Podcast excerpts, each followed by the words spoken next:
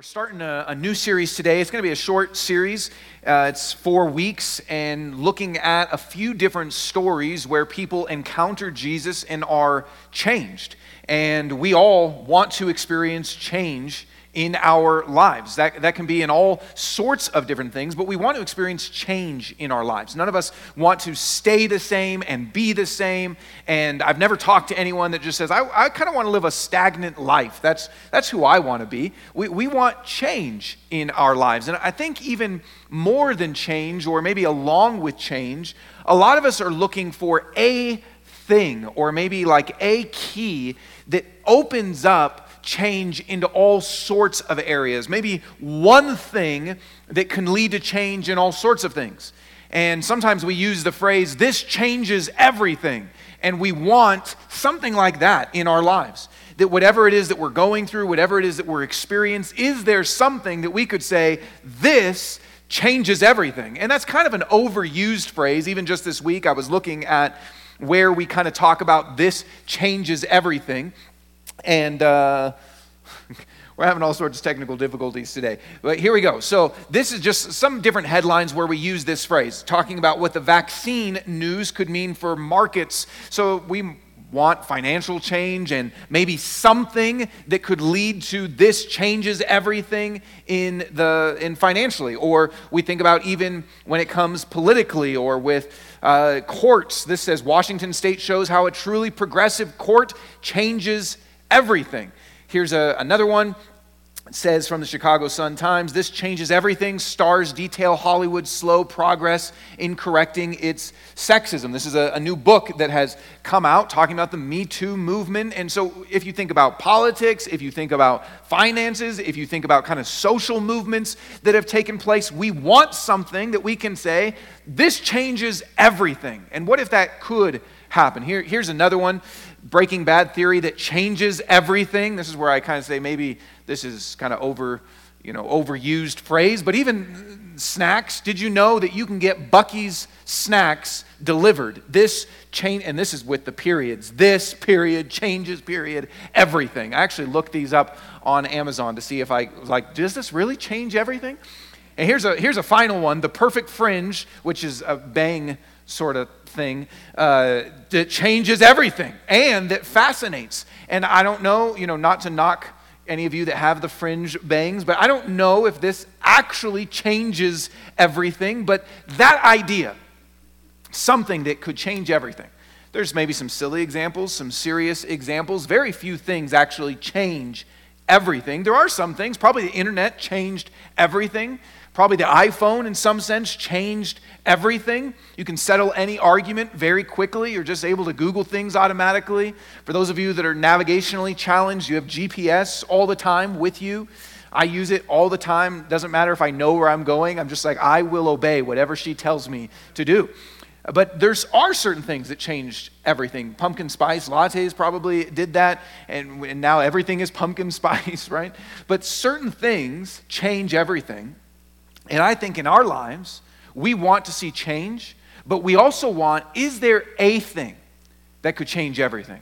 Is there a thing that I could have access to that would be able to, if I had that, not just change certain areas, but it could change my work? It could change my marriage. It could change my parenting. It could change my family. It could change my own self image and how I uh, just kind of emotionally process things. It could change uh, my relationship with God and the way that I relate to other people. It could change my fears and anxieties. It could change my past and, and things that I think about from there. It could change habits that I have that, that I want to be done with. It could change joy and peace. Is there something that I could have that, like the internet, that, like the iPhone, that, like fringe bangs, could change everything in a very real way? And in this series, we're going to look at four different stories of change, of encountering Jesus. And whether you've been a Christian for decades or you're just exploring, maybe you're not even sure kind of where you are, there is more that God can do in your life. There is change that He wants to bring into your life, and there's more reason. There's more reason to push in and say, okay, if God claims, and He does, if Christianity claims, and it does, that it can change everything.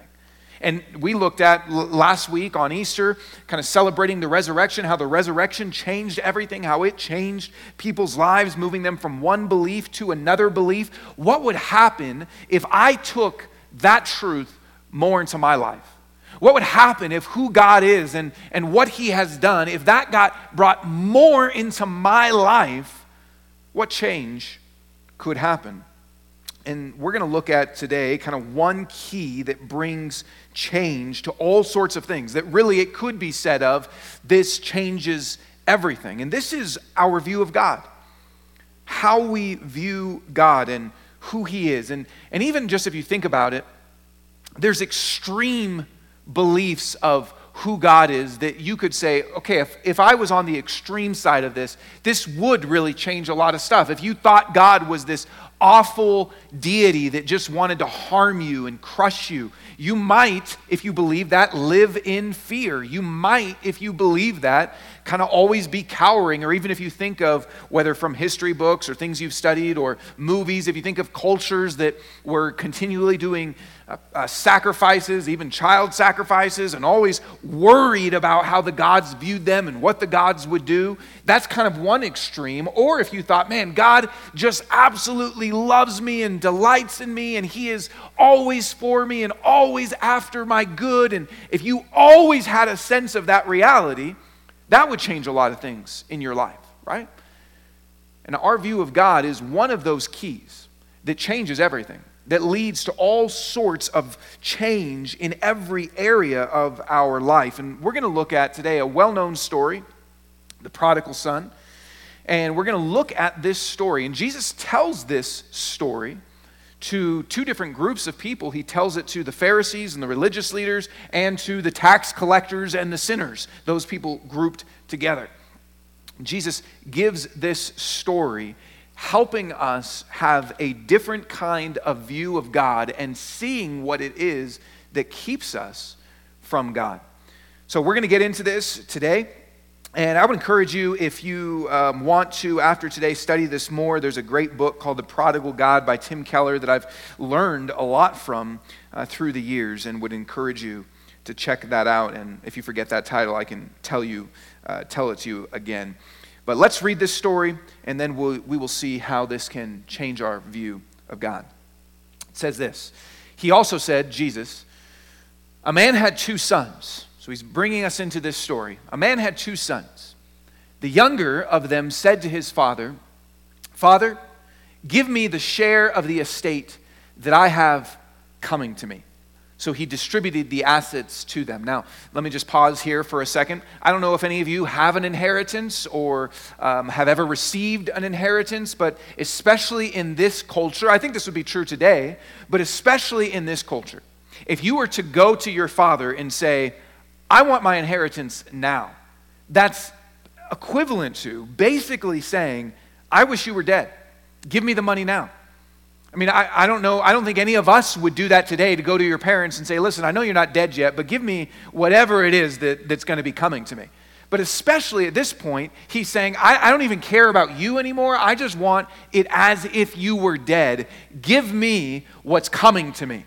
Even that, even that language, you can see a disrespect in that tone. You can see that there is a neglect or rejection of the Father, and I just want the money. Just give me what's coming to me. So he distributed the assets to them. Not many days later, the younger son gathered together all he had and traveled to a distant country where he squandered his estate in foolish living. After he had spent everything, a severe famine struck that country and he had nothing. Then he went to work for one of the citizens of that country who sent him into his fields to feed pigs. He longed to eat his fill from the pods that the pigs were eating, but no one would give him anything. Let me say something about this. Again, this is Jewish culture. Jesus is a Jew. He's speaking to Jewish people. And if, if you know this about Jewish people, they don't eat pigs. And it's not just that they don't eat pigs, but pigs are completely unclean.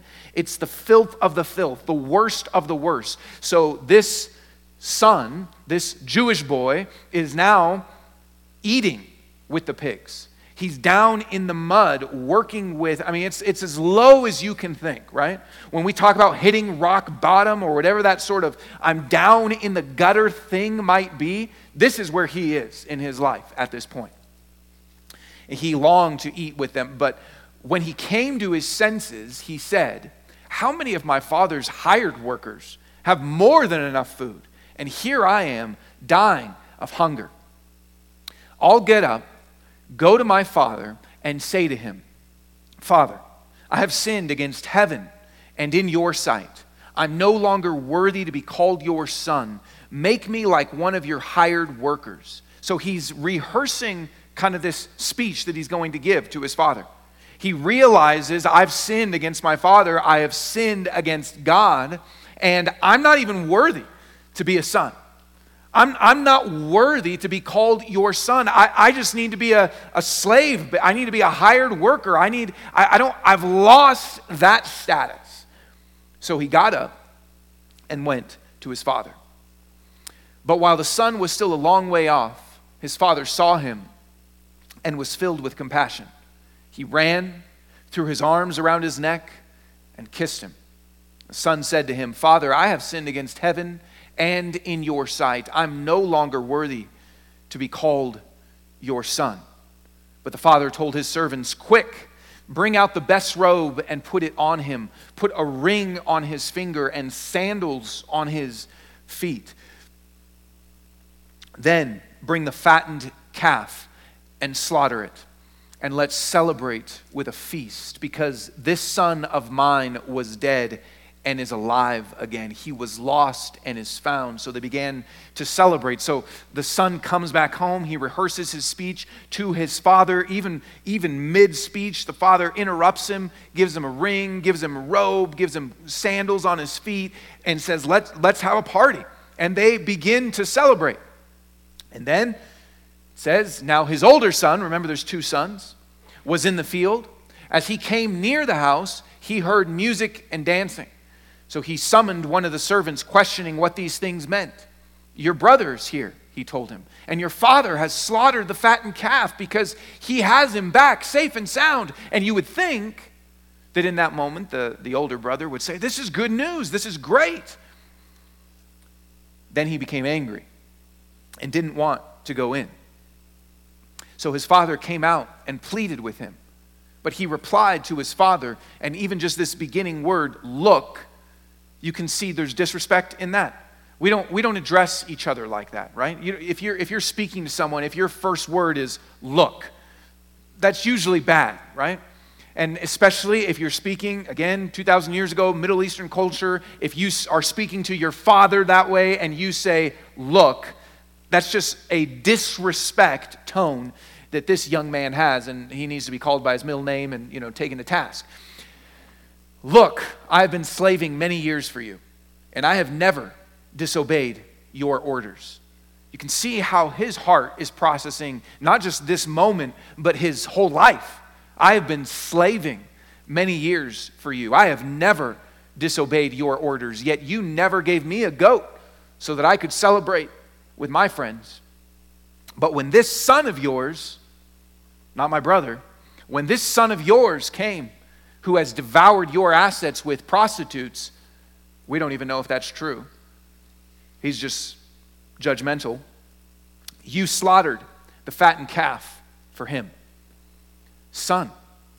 Doesn't say look. Son. Actually, translated could be my child. He said to him, You are always with me, and everything I have is yours. But we had to celebrate and rejoice because this brother of yours was dead and is alive again. He was lost and is found. Now, this story helps us with one of those keys that can change everything. This story, whether you've heard it a hundred times or whether it's new to you, is one of those keys and one of the reasons it is, it is so famous and has been around for so long and people latch onto is that it is one of those keys. It gives to us one of those keys that actually can change everything. It helps us to see what keeps us from God, and it helps us to see who God really is. It helps shape our view of God. So, really, we're just going to look at two questions what keeps us from God, and what God's response is, who God is that is shown to us. So, the first question is just this What keeps us from God? What do we see in this story? What do we see that with both of these brothers creates pain, creates distance? What is it that we see? And really, this, this story gives to us two common ways that people live that hopefully we can find ourself in. And I love this story because what it shows us is that life is more complicated than just the good people and the bad people. It's not that the good people are with God and the bad people are away from God. It's more complicated than that. Both of these sons are far from God.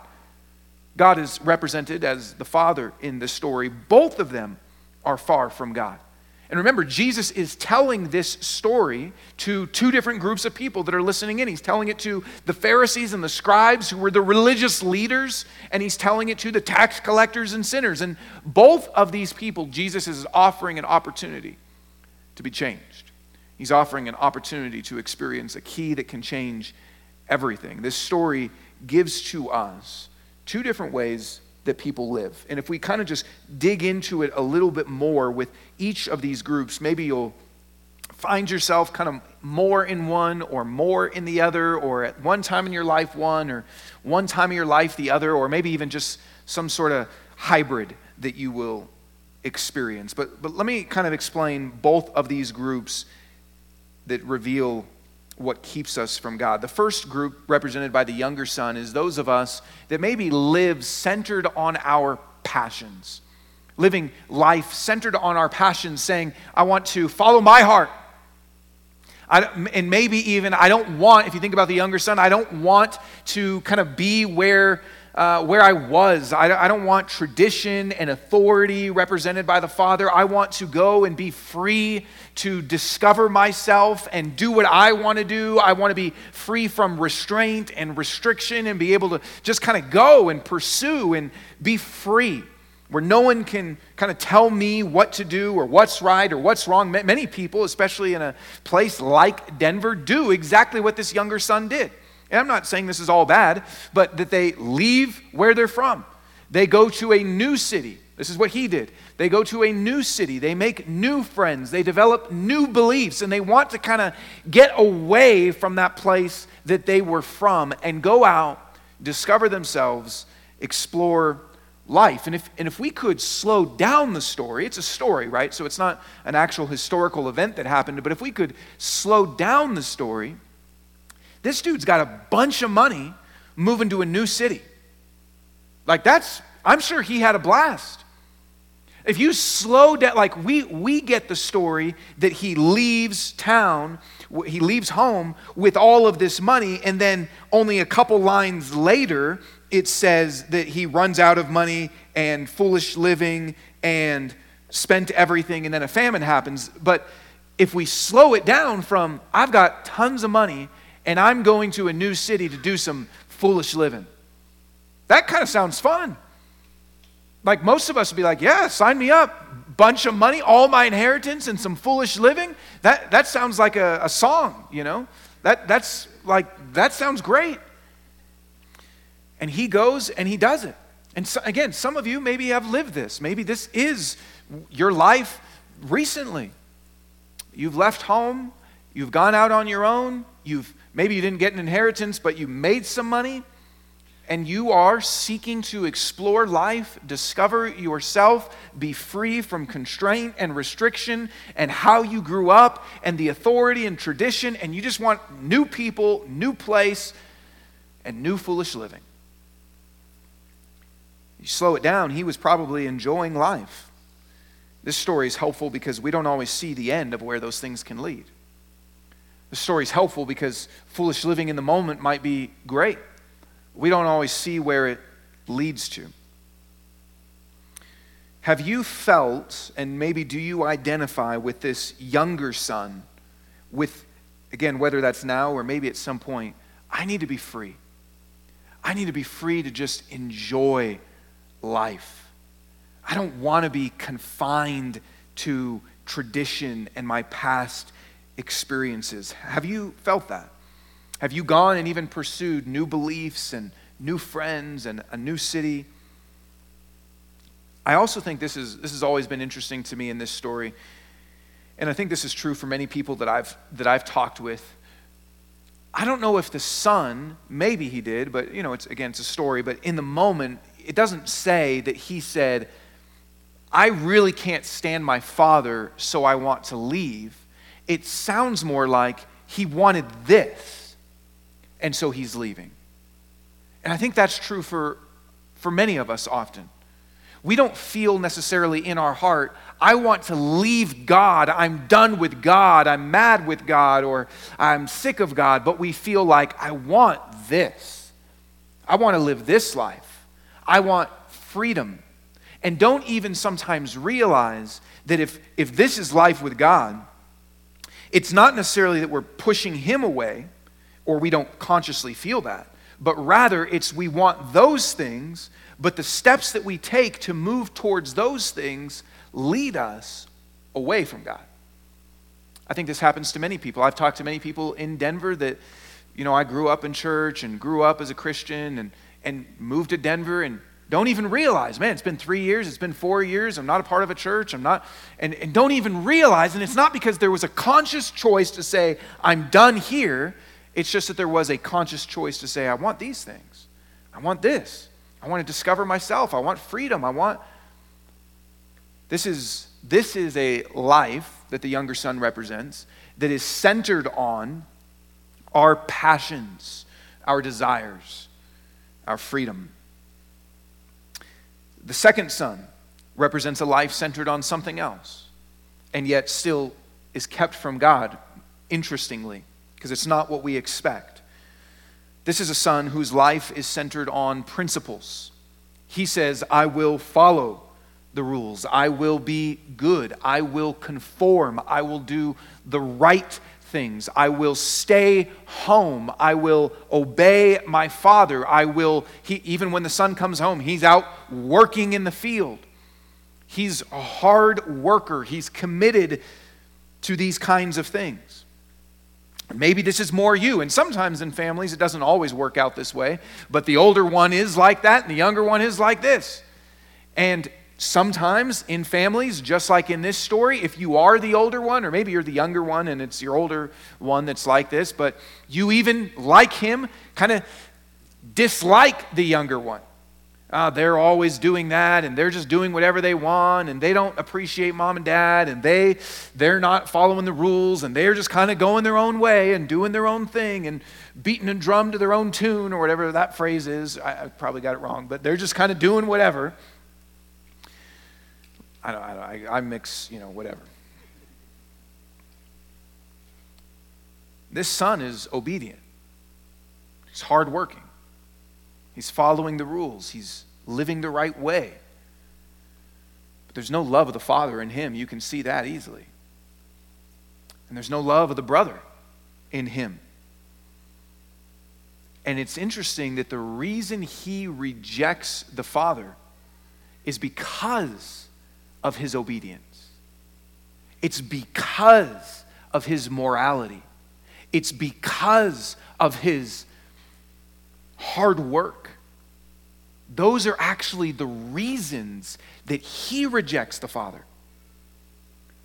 He doesn't say, I want to kind of live my own life and do my own thing. He says, I have always obeyed you. I've always worked hard. And so rejects the Father.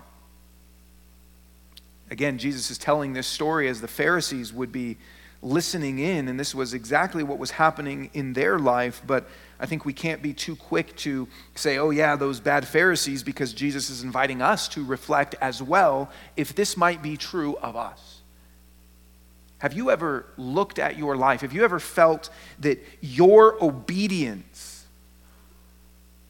isn't paying off?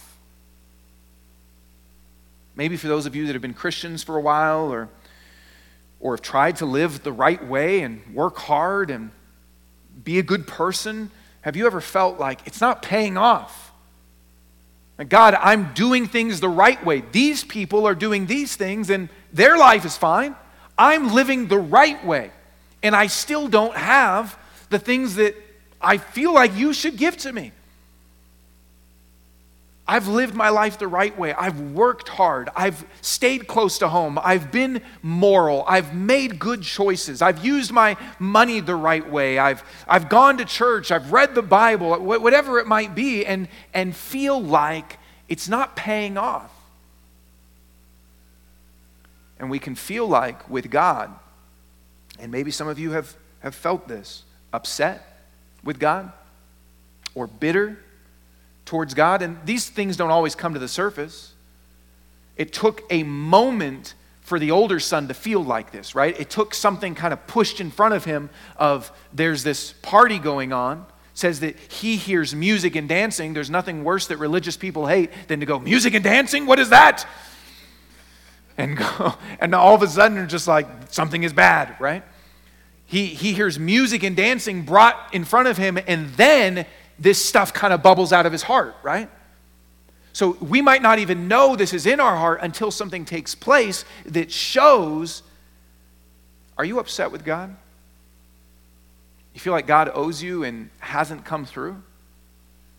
Are you bitter towards God? You feel like you've lived a good life and He hasn't given you in return? He, you've done your part and He hasn't done His part? Even if you hear the Son, his view of God, of the Father, is really warped. He says, I've been slaving for you. So that what does that show? I mean, that shows, okay, so you've been working hard and obeying all this time, but really in your heart, you felt like you were a slave. You weren't doing it because you loved the Father and enjoyed the Father. And sometimes for us, we can be doing all these Christian things.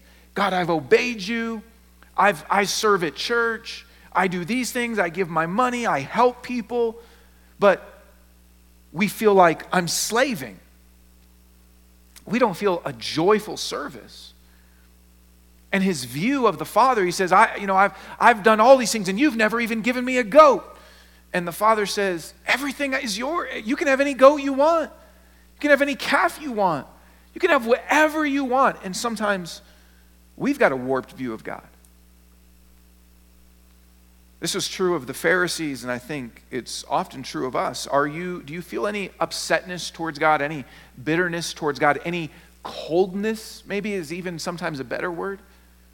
The son might not have even realized his upsetness and bitterness until the moment brought it to the forefront, but probably lived with a coldness, which is just a distance, a no affection, no warmth, no.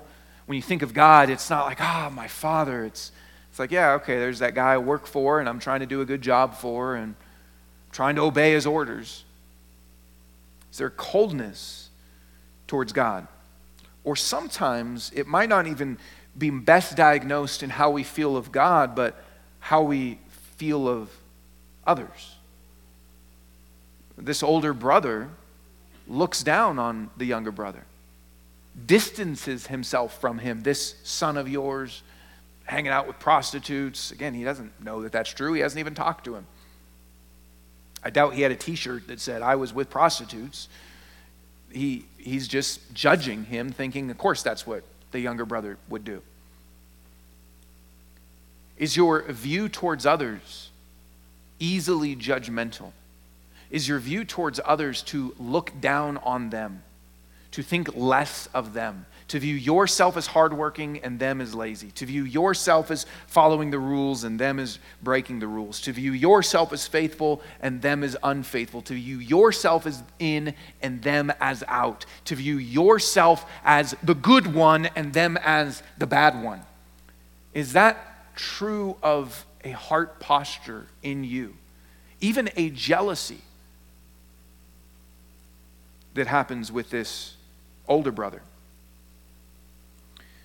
we can do it all right. We can follow all the rules. We can stay close to home. We can read our Bible. We can be good Christian people.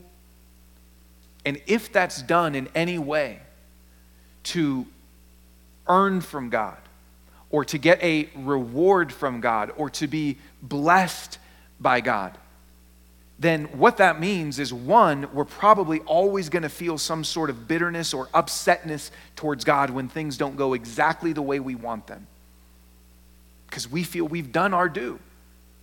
But second, here's what it means it means that in reality, if, if the things that we are doing and the way that we are living and the way that we are obeying and the way that we are serving, if in any way that's actually because we want God to bless us, reward us, it means that we are our own Savior. It means that we are actually just trying to keep control of our life and use God for the things that we want. See, both of these sons, don't feel a need for the Father. Both of these sons want to use the Father, the, the younger for his, for his money and to go do what he wants, and, and the older just doesn't really want the Father either. He wants his payment, he wants his due, he wants his reward. Neither of them have a love for the Father, neither of them want the Father. And either by their good deeds and their good life and their serving and obedience, or by their I'm leaving town and doing what I want, either by their good or their bad, both of them are seeking to keep control of their life. Both of them are seeking through either passions or principles to reject a person and just keep control of their life. Both of them are kept from the Father through their own pride and their own desire to stay in control of life. Which of these, I'm not asking for a, you know, a real poll or a raise of hands, but, but which of these do you identify with? Which of these do you see yourself in?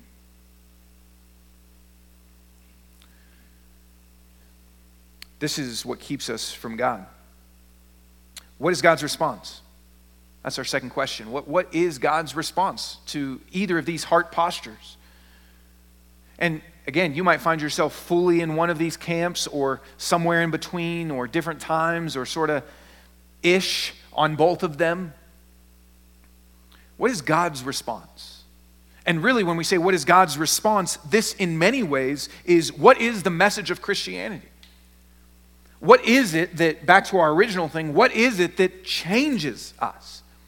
If our view of God is off, and really he's just a person that we're using to serve ourselves, we'll miss it. Who is God? What is his response? What is it that can actually change us if we get it more inside? This is a story, but it's a picture of God that Jesus is giving to us that we oftentimes miss. And here's three things that we can see in this story of God's response, or really the message of Christianity. The first is this that the Father pursues both of these sons. It's beautiful. He doesn't wait, He pursues both of them. He goes after both of these sons. When the, when the younger son, it says, was still a long way off, he goes to him it says this, the younger son is still a long way off. And, and you can read that to think that the father probably has been waiting, has been watching, has been looking at the road in the distance that his son had wandered off from, however long ago it was, and is looking, waiting. And then in the distance, he sees him start to come up. What do you do in that moment? If you've ever had someone sin against you, and maybe you can see them coming, tail between their legs to come talk with you. Do you run to them? Or do you wait? And go, this is going to be good. This is what I've been waiting for. Are you sure you want to stand? You don't want to kneel? I mean, I'm, I'm, I'm fine with either, but the Father, sees his son, and runs to him. And many commentators have pointed out that old men don't run. It's an old movie, White Men Can't Jump. And old men can't run. That should be the sequel, right? Old men don't run. They don't run today. I mean, sometimes you can see, like on a trail, you know, there's some old guys out there, and you're like, yes, get it, man. But, and especially, I mean, these people wore robes. It's hard to run in a robe. You'd have to tuck it up, and that causes all sorts of things, right? And old guys run in, in a robe is it's kind of an embarrassing thing. It's an father doesn't care. He sees his son and runs to him. But listen, it's not just the younger son. The father, it says, goes out to the older son also. They're in this party and they're having a great time. They're eating meat and they're celebrating and music and dancing. And father looks out the window and sees older son out there just kind of angry. I don't know what he's doing. I was going to say he was out there smoking, but he wouldn't definitely wouldn't be doing that. He's out there chewing gum or something, you know. And he's just on the outside. And the father it says goes out to him and pleads with him. Come in. See, the Father, this is the first thing that we see about God's response. He pursues. He pursues. He comes to us. He goes towards us. This is the gospel. The gospel, which means good news, is not that we have to work our way up to God, but it's that God in Christ came down to us. The ultimate form of the Father running to us or coming out and pleading to us is that he in the flesh that god took on flesh this is called the incarnation that he became flesh that he came. He didn't just run down the road. He didn't just come out of the party but he came to earth. That jesus comes and pursues us. This is the gospel. He doesn't wait for us to come in. He comes to us Where are you? I don't know, like you got to put yourself in this story, but then even move from the story to think about your life now. Where are you? Are you a long way off? Are you standing outside of the joy of God? Are, have you chosen other priorities in your life as most important and gone that way? Do you feel a coldness to God, a upsetness to God, a bitterness towards God, maybe even a judgmental spirit towards other people? Do you feel a distance from Him? Where are you? And wherever you find yourself, What's his heart towards you? If you are in the mud with pigs, or if you're outside of the party, what do you think God's heart is towards you? Right now. Not when you change, not when you get it together. What's God's heart towards you, this you, not the you that you were a few years ago when things were better, not the you that you want to be, not the you even just on Sunday. What's God's heart towards you now? I love what it says about the Father. It says that he sees his Son and he is filled with compassion. Think about that. To be filled, not that he felt it even, but that he was filled with compassion.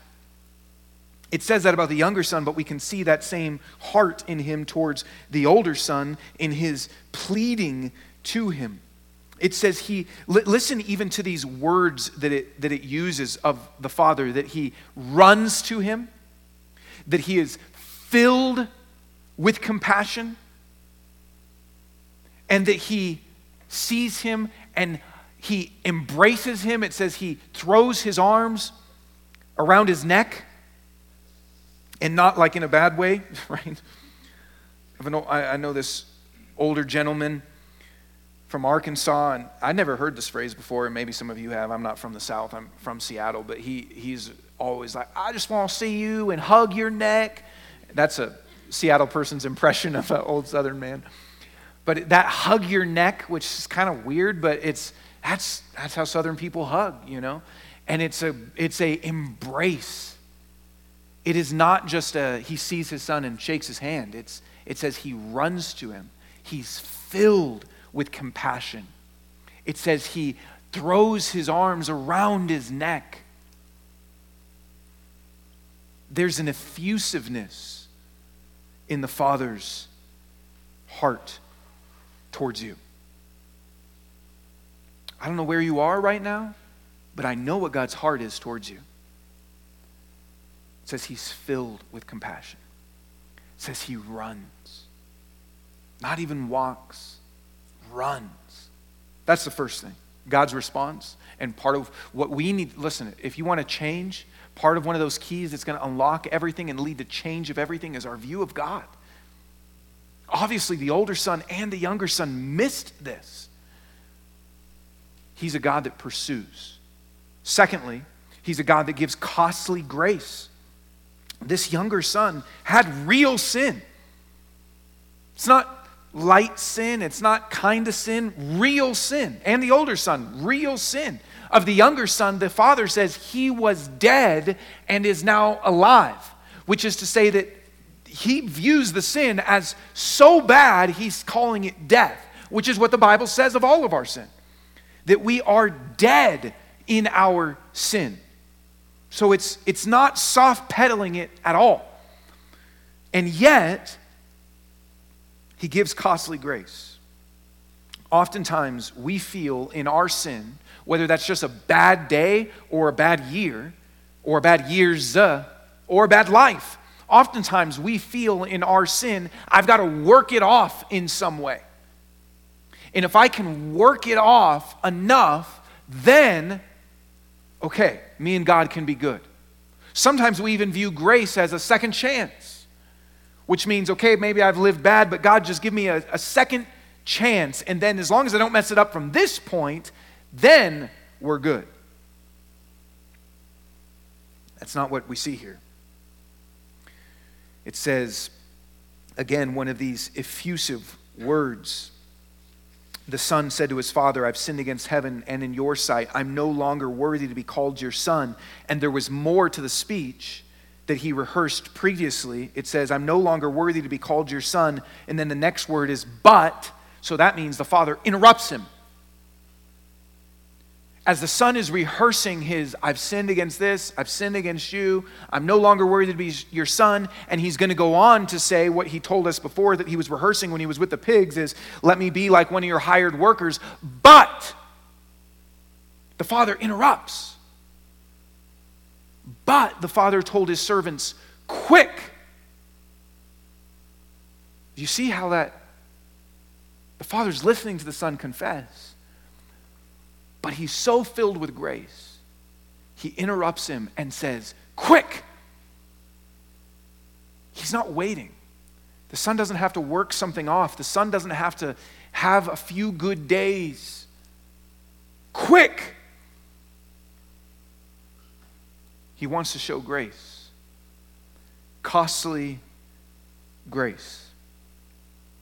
The Father, listen, wherever you are, whether you are religious like a Pharisee, judgmental, self righteous, cold towards God, feel distant from God, you've neglected God, you're distant from Him, you've ignored Him, or you have kind of pursued other things and in the process abandoned God, maybe without even knowing it, maybe consciously, whichever, wherever you are, God is quick and ready to give grace not waiting to see how it plays out. He is quick and ready to give grace to each of us. What he does for the Son is, as I've said, give costly grace. When I say costly, you see that it says, he, he says, give, I mean, look what he does for it. Give him a, it's the, the four R's. He gives him a ring, a robe, ribs, and a rave all four things. He's like, You need all of this, dude. Not even a ring would be good enough, right? Like, you have sinned, here's a ring. Like that's a pretty I don't I've never sinned against someone and then they gave me a ring as, you know, their grace. But he says a ring, the best robe, which would have been the father's robe. I don't have a robe, but no one's wearing my robe if I had one. A ring, the best robe, sandals on his feet. Let's kill the calf and throw him a party. Let's, I mean, he goes all out in his grace. That's who God is. He gives costly grace. At cost to himself, the Father is restoring the Son.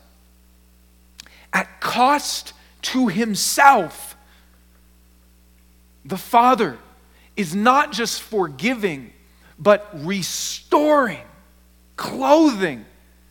That is a picture of what Jesus does ultimately, right?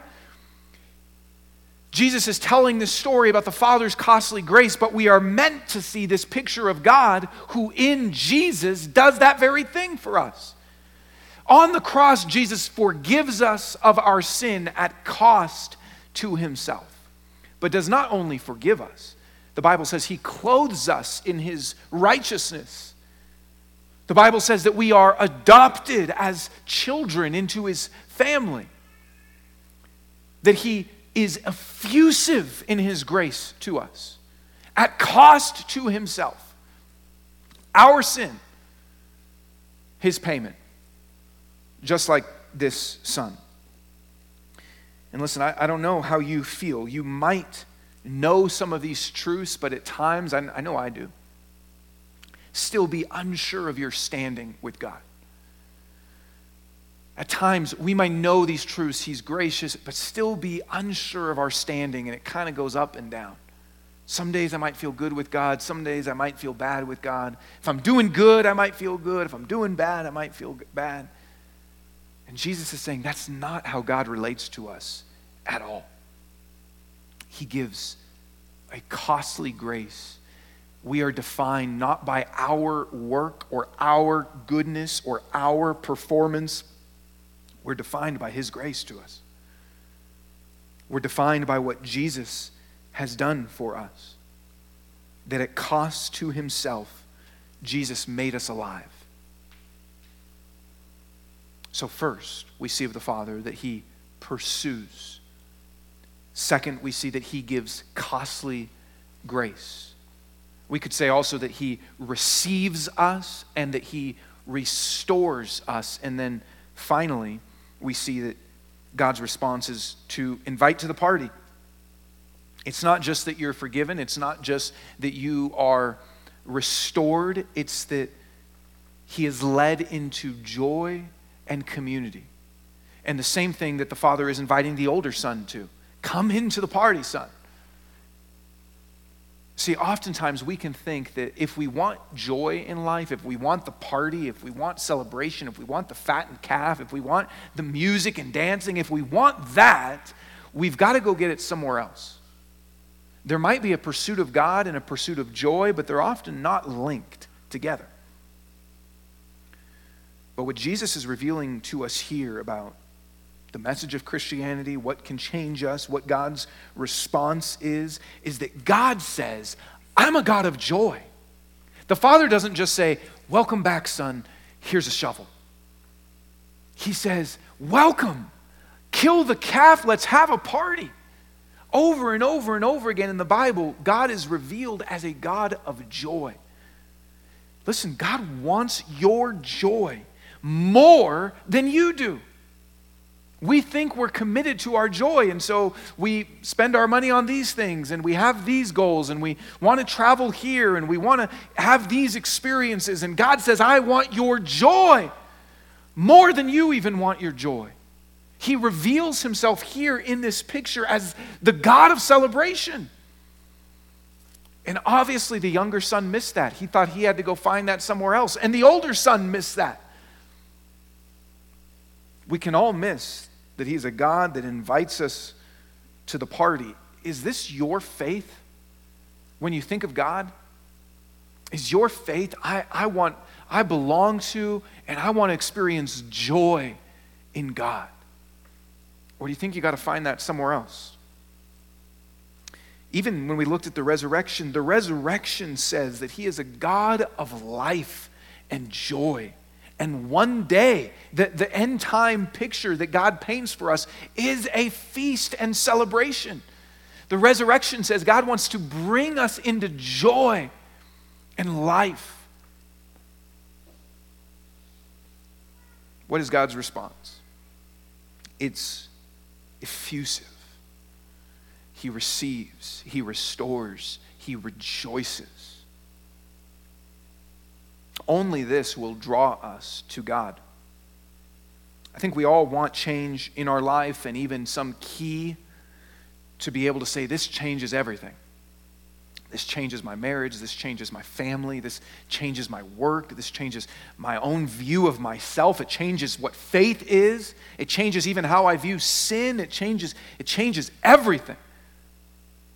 Jesus gives to us this story that says this can change everything. This is what Christianity claims. It can change your view of God, but we have to see who He is and what keeps us from Him. We'll never experience the change that we want if either of those things are off. So here's, here's what this means, just as we close.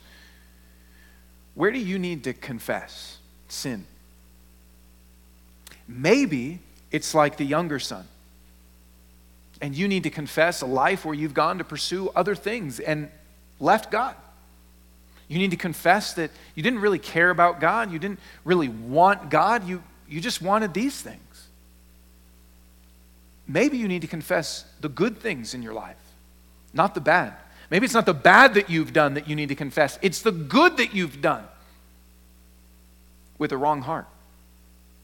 One that actually felt like I'm slaving to God, one that felt like I've obeyed you, I've always obeyed you, but your heart is cold to God. You might have lived a really bad life and you need to confess, like the prodigal son. You may have lived a really good life and need to confess, like the Pharisaical son. Both of those things keep us from God. I don't know where you are or where you tend to land or go back and forth between, but part of the application of this story is to just see our hearts and to bring those to God and confess. Maybe even as a religious son, you might need to confess your uncaring heart towards the younger brother. You know, this story ends not telling us what happens. We don't know if the older son goes in. We don't know what happens. We just know that Jesus ends it with saying, Your brother, this brother of yours. What are you going to do with that? For those of us that maybe have a judgmental or self righteous spirit, our confession may need to be to God, but also need to be our lack of care for those that have wandered from God, our own self righteousness. We're going to take communion in just a moment. And when we take communion, we remember these truths about Jesus that He is the God that left heaven and came to earth to pursue us, that He is a God that gives us costly grace. That at cost to himself on the cross, our sins are forgiven, his body broken, his blood shed to bring us into family, to bring us into joy, to bring us into celebration and resurrection life. And during that time, I, want to ask you to confess where you need to confess, to ask for God's heart that He has in your own life. This is what i've been reflecting on a lot this week is just god give me that heart of pursuit and grace and joy. And maybe maybe again all these truths you know and what my prayer for us as a church and for myself even this week has been is just ask god to make that stuff more real to you ask him god this is who you are and if this actually changes everything, would you let that get inside of me more than it is now? Allow that view of who you are to rest more deeply on my heart. Because I want to experience change in every way. What, what kind of people would we be if we lived like this, if we saw him like this? It really does change everything. This is what we want to experience, and as we talk about change, this is the starting place. So I'm going to pray and then take a moment in your seat for those of us that are Christians and pray and then and then take communion when you're ready. Father, I, I thank you that you reveal yourself to us as a God of grace. That you reveal yourself to us as a God that doesn't wait for us to get it all together, to think it all the right way, to feel it all the right way, but you come after us. You show a grace that we could never earn. You show a love that pursues and comes to us where we are. You show a joy and celebration that you want to invite us into. And so I pray, Lord, even now as we take communion, that you would allow these truths to rest more deeply in our hearts. In your name, Jesus, we pray. Amen.